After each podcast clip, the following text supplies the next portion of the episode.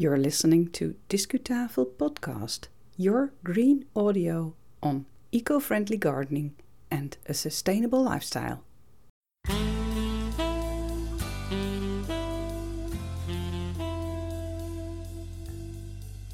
Hello, welcome to episode 127, release date January the 5th, 2023. My name is Yvonne Smit. What's up in this show?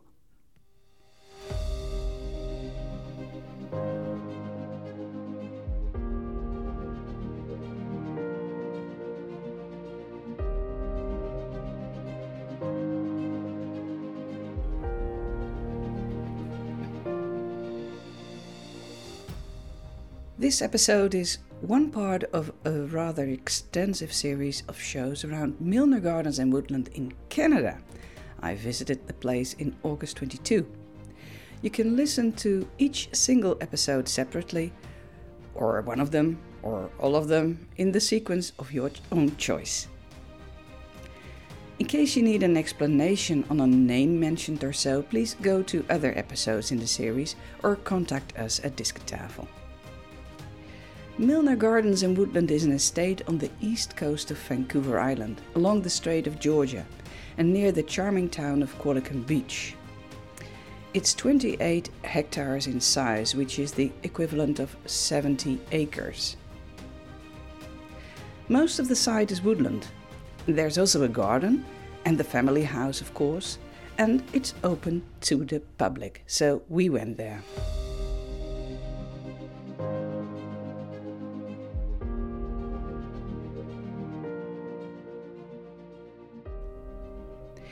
In this series, you get an audio impression of Milner Gardens and Woodland, and you'll learn a thing or two about the people behind the estate, the natural, natural uh, vegetation, the gardening style, the house with the stunning view, the special rhododendron collection, and the educational programs. And during making this series, I learned a lot too. The estate is a multifunctional place. It has links to British aristocracy, once innovative garden styles, and modern ways to protect hybrids and nature. The more I read about it, the more interesting it got, and I got convinced that this Discutafel should share the findings and thoughts with you, podcast listener, in separate shows, each with a special theme. There we go with this episode.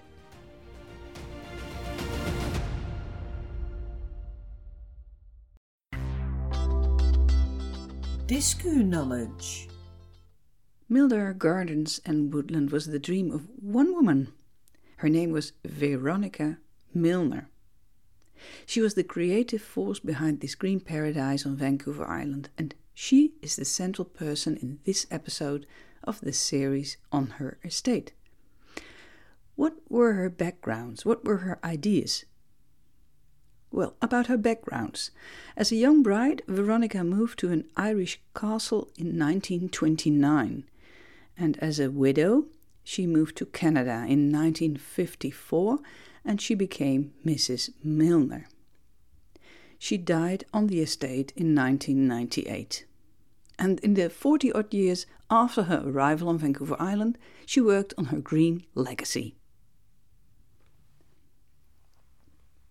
Perhaps this legacy is even more appreciated when you know a little bit more about her before you go, or before you listen to other Discutafel podcast episodes on these gardens.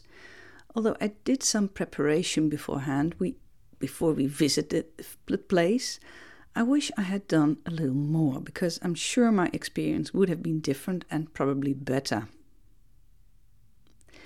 Veronica was the daughter of a British clergyman and liberal politician. His name was Ernest Amherst Villiers, so he, she is also known as Veronica Villiers. A photograph of her mother attracts my attention. I see a well dressed lady with feathers on her head and an hourglass figure looking in the lens with lots of self confidence. Well, this lady was Sir Winston Churchill's niece, and so our Veronica could proudly say she was related to the Prime Minister. She was even related to Diana, Princess of Wales. Her own personality is a little mysterious to me. I read an interview with Jeff Ball. He is the estate's executive director. And according to him, she was a very interesting character with two distinct sides to her nature. He said in an article, he said, she could be fascinating and charming, and she could also be a tyrant. But she was a talented lady, that's for sure. She was a keen painter and a serious gardener. The bookshelves in her library at the family home contain many gardening books and magazines. She collected many of the trees and shrubs at the estate while on business trips abroad with her husband. She gathered plants from the temperate zones of the world, including a significant collection of rhododendrons. It was her vision that created a remarkable combination of garden and old growth forest. Let's imagine ourselves now at Milner Gardens and Woodland. Woodland. Where did the story of this estate start? Discu coverage. The house here, the family house here in uh, Milner Gardens and Woodland, has been built by Mr. Noel Money. He uh, served in the Second Boer War and the First World War and then returned to Qualicum Beach. He made lots of money with his Qualicum Beach Hotel and afterwards started the house in 1929 and completed it in 1931. But unfortunately, his family uh, didn't live there very long due to uh, poor health of the inhabitants of the, or the uh, owners of the house. So the house was sold just six years later.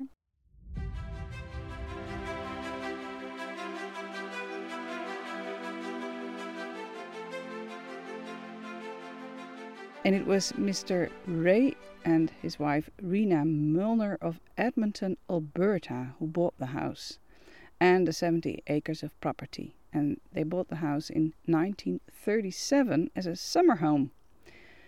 Both took an active role in developing the early stages of the garden. They planted the orchard, they um, planted several of the existing trees. Both had a deep love of the forest and helped preserve it. Raina died in 52, and a couple of years later, Mr. Ray Milner married Veronica, and Veronica was the widow of Desmond Fitzgerald, uh, the 28th Knight of Glin from County Limerick in Ireland, and she was a member of the British aristocracy. And as the lady uh, at the entrance told me, she knew that, and uh, she was very proud of it.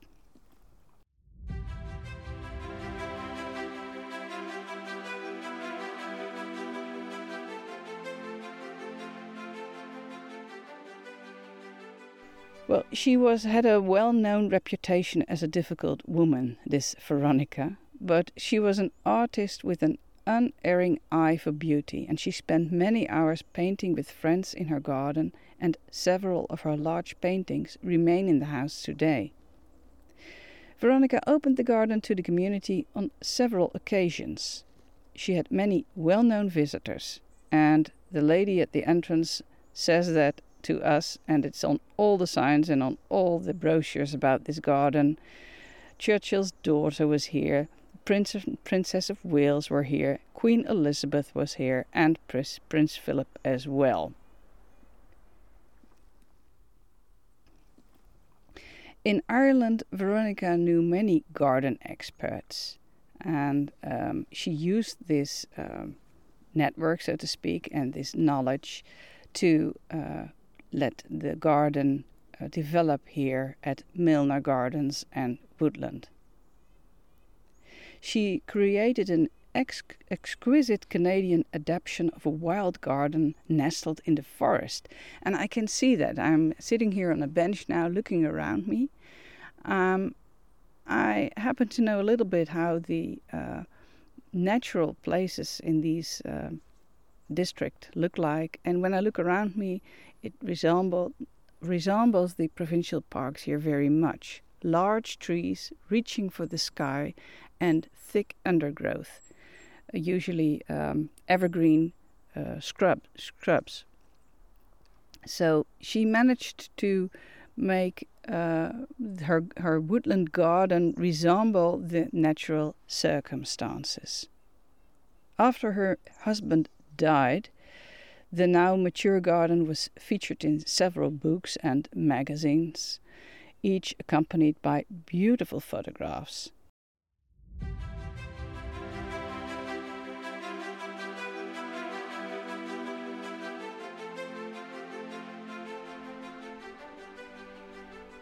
Signs on the Way explain a lot of things about the plants and the place they grow.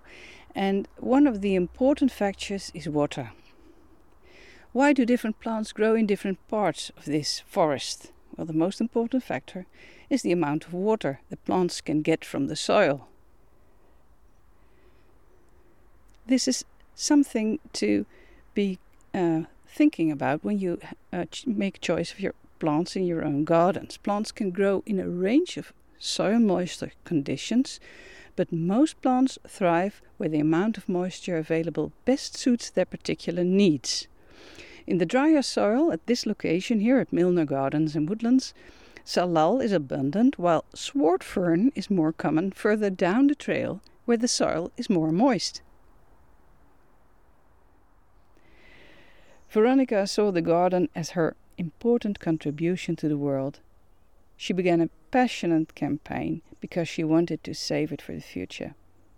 And to her great relief, her dream was fulfilled when the garden was transferred to Vancouver Island University in 1996, two years before she died.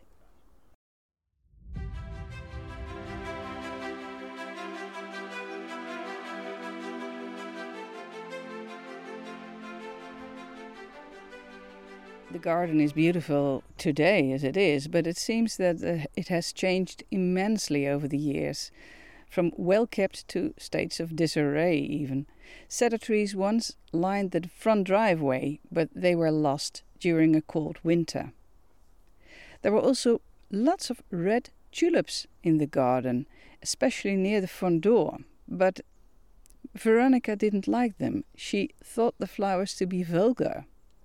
So um, we uh, we don't see that any trace of tulips nowadays.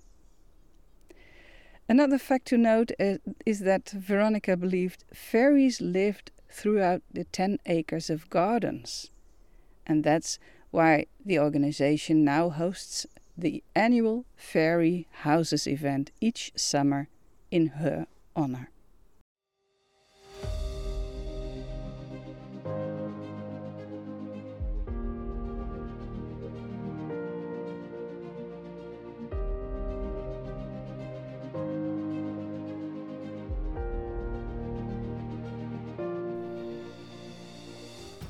So it was Veronica's intention to create a combination of garden and old growth forest. I can't help but think, though, that Veronica would be a little shaken by the current size of the garden. We personally were not very impressed by the garden as it looked like during our visit in August 22. Half empty plant beds with plants which, which would seldomly grow together because they need different things. Perhaps this has something to do with the drought in the past years or with the different functions of the estate. The university runs it now as the publicly accessible green oasis, of course, but also as a living laboratory for the university itself. So it's also a green classroom, and there's always work to do. Veronica would like the state of the woodlands, though. She believed in fairies and said she had seen these little people in Ireland. She felt this place, Milner Gardens and Woodland, was quite magical, and I think her beloved fairies still have a nice home there.